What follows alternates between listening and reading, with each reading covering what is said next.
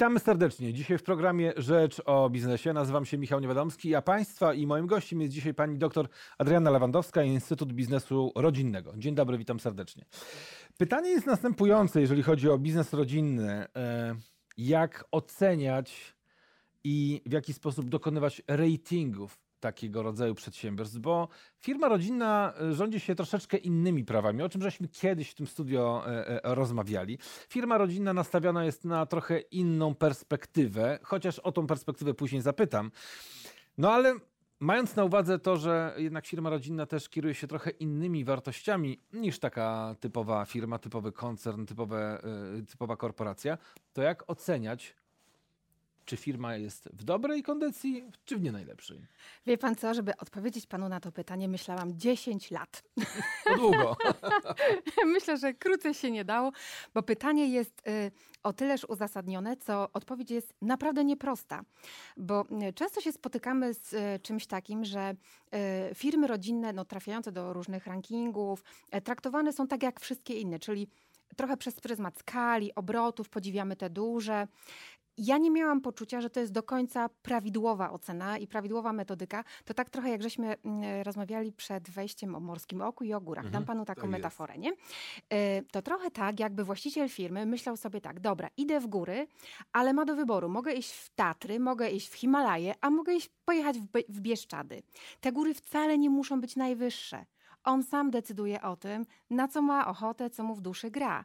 Więc różnimy się przez pryzmat celów Mogą być wysokie obroty, ale mogą być wcale niekoniecznie. E, bierzemy sobie plecak, e, będąc na tej wycieczce, i w tym e, plecaku mamy odpowiednie zasoby. I tutaj też się różnimy, bo niektórzy alpiniści, no te plecaki biorą większe, kwipunek jest mhm. odpowiedni, a ci, którzy mają inną tą wycieczkę, też są inaczej przygotowani. To są te strategie finansowe, żeby tempo tego wejścia na górę było dopasowane do tego celu. Więc tu też się firmy rodzinne od tych firm, które nie mają czynnika rodzinności, różnią, bo tamte są po prostu nastawione na dynamiczne wejście, zdobycie i tyle. I trzecią rzeczą, która różni w, taki, w tej metaforze jest y, trochę relacjonowanie z tej podróży, bo y, firmy, które nie mają czynnika rodzinności, no tak y, relacjonują bardzo dokładnie, szczegółowo, są publiczne, bardzo często w mediach szeroko o nich się rozpisuje, a firmy rodzinne wcale niekoniecznie. Czasami ta wycieczka, ta podróż mhm. jest taką po prostu podróżą i od czasu do czasu się pocztówkę z wakacji wyśle E, do przyjaciół, ale niekoniecznie mamy tendencję do pokazywania e, na Instagramie nawet swoich e, success story. I to jest też taka różnica, która najpierw pokazuje takie tło. Ta metafora zresztą jest zapożyczona od przyjaciółki dr Marty Wic, u której byłam analizując wyniki mhm. badań, tak jak mówię 10 lat i te pierwsze badania pokazały bardzo wyraźnie, cele są inne, strategie finansowe są inne i strategie marketingowe są inne. No w związku z tym my musimy szukać innych parametrów, na podstawie których powiemy sobie, deskryptory sukcesu w tej firmie są takie. No i tutaj się pojawił problem, czyli już wiemy, że to nie tylko obroty, no to teraz co? Pan redaktor powiedział, firmy rodzinne mają inne wartości. No właśnie, część tych wartości wynika z tego, z tej specyfiki, ale też, i to był drugi krok badania, e, badałam i analizowaliśmy taką dominującą logikę, e, która stoi za tymi wartościami, czyli jak się te wartości dobiera, jakie one są, bo często jak mówimy o wartościach, to taka pierwsza konotacja to są te moralne, etyczne. A tutaj trzeba popatrzeć trochę szerzej. Oprócz tych właśnie moralnych, etycznych, bardzo ważne są po prostu wartości ekonomiczne. Na przykład profesjonalizm, jakość produktów, pewne rzeczy, które y, trochę standaryzują nam biznes. A jako że jesteśmy w firmach rodzinnych, to ważne są też te wartości z obszaru rodzinnego. Na przykład miłość wzajemna, mhm. relacje, szacunek w rodzinie, wolność wyboru swojej ścieżki zawodowej mhm. i, i, wtedy to dążenie. Zaangażowanie. Zaangażowanie. I tu na tej podstawie zaczęłam kreślić pewien model, który się zaczął układać. Yy, takimi wiąskami w pewną całość, którą podałam analizie statystycznej. E, model ma nazwę BELIEVS, dlatego że główny to jest akronim e, od wartości, które wchodzą w wiązki skupione w tych pierwszych literach, czyli B jak bonds, mhm. czyli wartości związane z tworzeniem więzi społecznych, ze zrównoważonym rozwojem, z tym, że te firmy angażują się społecznie, lokalnie są zakorzenione. E jak effectivity, czyli efektywność, o której mówiliśmy. L jak love, czyli przechodzą dwie firmy rodzinne, z którymi pracuję. I na poziomie wyników finansowych można by było powiedzieć tak, nie, no one są bardzo podobne. E, tutaj jest bilans, bilansy bardzo podobne, efektywność też podobna, ale jak rozmawiam z rodzinami, to wiem, że jednej rodzinie naprawdę się powiedzie bez najmniejszego problemu, bo tam jest szacunek, bo się kochają, bo jest dotrzymywanie słowa, bo jest wzajemna troska, a w drugiej rodzinie szczerze życzę, żeby najpierw sobie to właśnie zbudowali. Jeżeli tego nie ma, trudno myśleć o tym, że i mieć nadzieję na to, że w perspektywie to wszystko się powiedzie. Więc tu musiały być też takie wiązki właśnie love, family, mhm. następne, czyli te, które trochę pokazują nam, jak jest w tym systemie rodzinnym. Jest też wiązka e, związana z identyfikacją członków rodziny z firmą, pracowników z firmą i ta ostatnia S, strategia, strategy, która trochę pokazuje to, czy, czy nasz model biznesowy może podlegać re, no, e, redefinicji, czy jest, e, czy jest, czy tam jest pasja do tworzenia, czy tam jest wizja, czy tam jest to takie myślenie długo, e, w, długim, w długiej perspektywie. Czy ta metodologia sprawdzi się w każdej firmie rodzinnej, tak w Polsce, jak i w Europie? Czy nie no ja, ja jestem przekonana, znaczy model jest przygotowany ogólnoświatowo. Mhm. Ja się cieszę, że on wychodzi z Polski, ale dyskusja będzie na pewno ogólnoświatowa. E, przez to właśnie moja wizyta i w Szwajcarii u, u, u dr Marty o której wspomniałam, ale też u e, konsultacje e, z różnymi profesorami, którzy metodycznie e, trzymają kciuki za ciąg dalszy, bo jesteśmy na takim etapie, że jest zweryfikowany na polskich firmach. Teraz trzeba zobaczyć, czy te firmy, które mają 200 lat, rzeczywiście mają te czynniki, o których my tym, te, w tej metodzie mówimy. Bo myślę, że to, co jest też istotne, celem tej metody było sprawdzenie nie tylko, czy te wartości w tej filmie są na poziomie deklaratywnym, ale też, czy one są obecne w codziennym życiu. I yy, myk badawczy polegał też na tym, że E, były podzielone grupy badane, czyli osobno byli zapytani właściciele, osobno była zapytana grupa rodziny, która nie jest w biznesie, i osobno byli pytani pracownicy, osobno też sukcesorzy, czyli ci, którzy e, są z rodziny, pracują, ale jeszcze nie mają własności. I cała zabawa polega na tym, żeby była spójna optyka patrzenia, bo jeżeli właściciel ma pewne wartości i on uważa, że one są obecne w tej firmie, ale pracownicy mówią, no tak nie jest. Mhm. Tak nie jest. No to ten indeks beliefs nam to pokaże i ten indeks pokaże wartość niższą niż ona by mogła być. Więc trochę zadaniem tego modelu jest to, żeby zobaczyć, gdzie się różnimy w naszej interpretacji tych wartości, a powtórę szukać sposobów na to, żeby właśnie była jak największa spójność, żeby tych różnic nie było. Czy podczas takiego sprawdzania, bo ponad 2000 firm było w ten sposób y, y, przebadanych, czy były też takie sytuacje, kiedy z tego indeksu wynikało, że na przykład firma ma problem na przykład, nie wiem, z identyfikacją?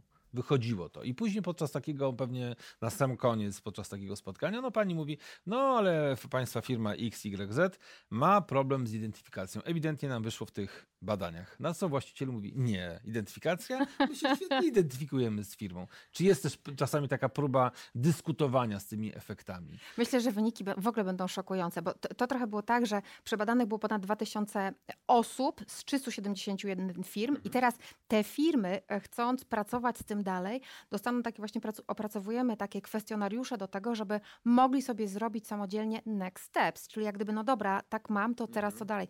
Bo tak jak pan e, redaktor mówi, mówi, to nie jest proste, żeby przyjąć. E, ja to widzę tak, a moi pracownicy widzą to inaczej.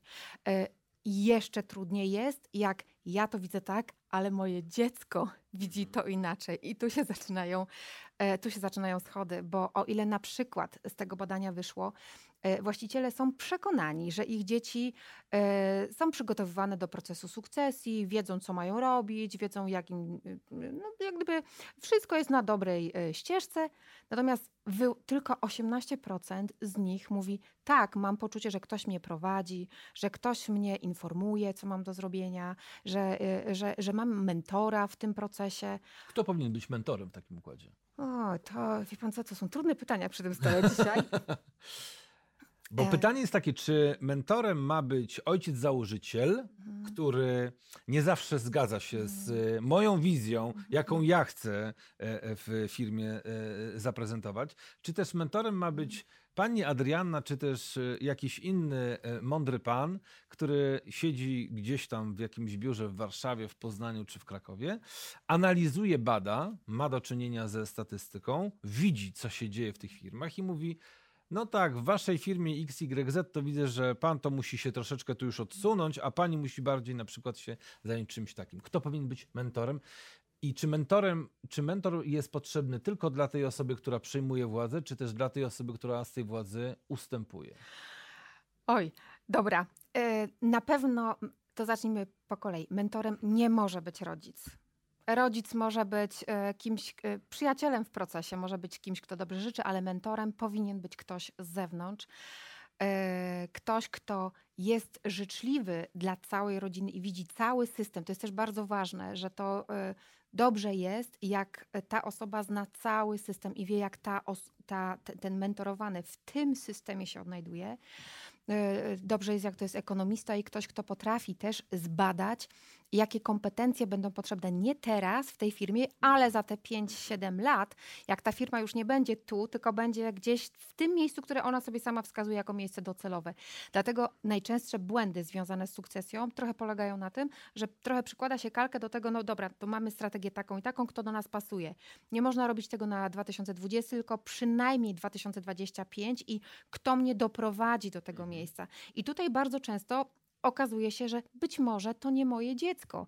I chciałabym też powiedzieć, to, to nic złego, jeśli dochodzimy do takiej e, konstatacji, że być może takie kompetencje powinien mieć ktoś z zewnątrz, bo tempo, które sobie e, obraliśmy, jest zupełnie inne i niedopasowane do tempa mhm. naszego y, potencjalnego sukcesora wewnątrzrodzinnego. To jest tak zwana wtedy sukcesja zewnątrzrodzinna.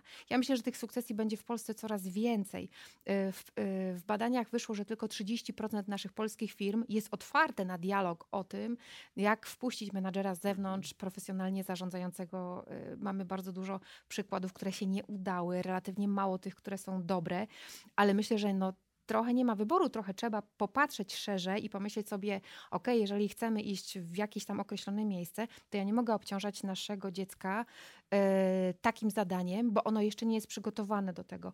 I tu często to przygotowanie może się odbywać właśnie poza firmą rodzinną. To jest trudne wyjście z tej firmy, bo to mhm. nagle trzeba się zrekrutować gdzieś, trzeba w ogóle CV napisać, co też wcale nie jest takie proste, wysłać je potem, to już się robi trudność, a potem się czeka. Ostatnio miałam taką rozmowę, jeden z sukcesorów super sympatyczny mówi, słuchaj, no przecież to jest niemożliwe, ten rynek pracy się mówi, że taki jest. Napisałem CV, wysłałem, czeka mi nic. A, a ile, a ile ich wysłać? No trzy. No to jak wyślesz z 300, to może. Więc y, to też, to też są takie etapy, które dobrze jest, jak y, y, młody człowiek przechodzi, bo to też buduje jego pewność siebie, to też buduje jego zaufanie samo, samego do siebie. Więc mentorem y, dla dziecka na pewno ktoś z zewnątrz. Dobrze jest, jak przejdzie przez różne ścieżki, y, różne obszary, które pozna. No ale wracam do tej drugiej części pytania i to też jest bardzo trafna sugestia. Takiego przyjaciela, mentora, kogoś bliskiego powinna mieć osoba, która przygotowuje się na zmianę. To jest bardzo trudne. Y, przyjąć, zaakceptować inny punkt widzenia, to jest trudne.